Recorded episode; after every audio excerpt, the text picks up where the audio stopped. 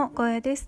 えー、今日はラジオでの話し方について耳寄りな情報をゲットしたので共有をさせていただきたいと思います。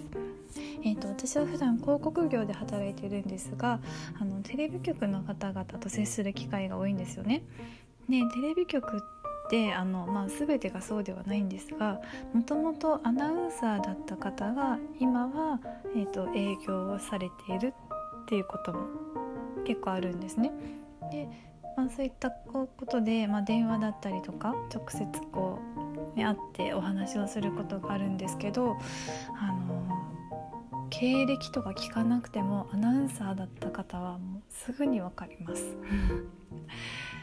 なんかごめんなさい猫の声が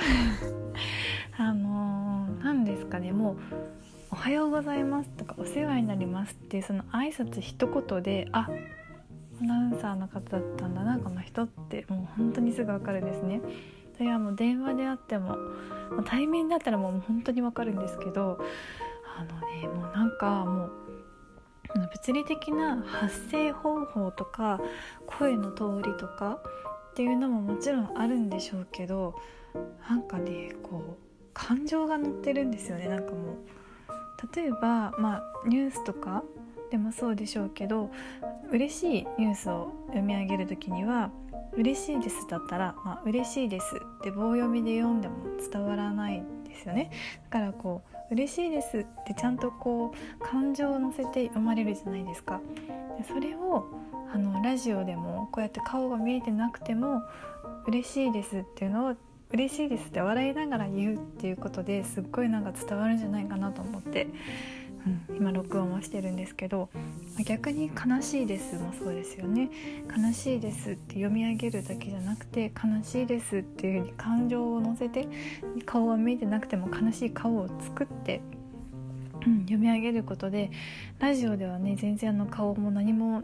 声しか情報がないのでそうやってより工夫したらあの伝わるんじゃないかなと思って、うん、今日は放送しました。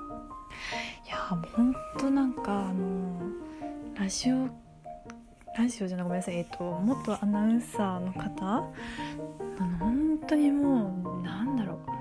う。もう声の通りも半端ないんですけどなんかもう大げさっていうぐらい普段からもう身振り手振りとかあと声の抑揚とか顔の表情筋の変化っていうんですかね。がもう本当にすごくて今はねもちろんアナウンサーではないからあのー、まあ、営業職として必要なことではあるんですけどでもその辺のその辺の営業って失礼ですけど全然違うんですよねもう。もうだけどそれをなんか多分元アナウンサーの方々ってもうそれが当たり前で自分に身についてることなんであの全然いやらしくないんですよね。うん、なんかこう変にこう媚び売ってるじゃないですけど嬉しいですみたいな感じにこうね媚び売る女性とかいるじゃないですか。全然そんなんじゃなくても本当に感情を乗せてオーバーリアクションで嬉しいですっていうのであの、まあ、それは人の受けはいいですしそういう反応されて嫌な人はいないのでこれ身につけたら日常生活でも人間関係うまくいくだろうしあとはやっぱこういったラジオで一番活かせるんじゃないかなと思って私も見習おうと思って、うん、今日は放送しました、だからラジオでも、うん、ちゃんと嬉しいとかその喜怒哀楽のお話しする時は顔は見えなくても、ね、顔をちゃんと嬉しいだったら嬉しい顔をして嬉しい言葉を伝える。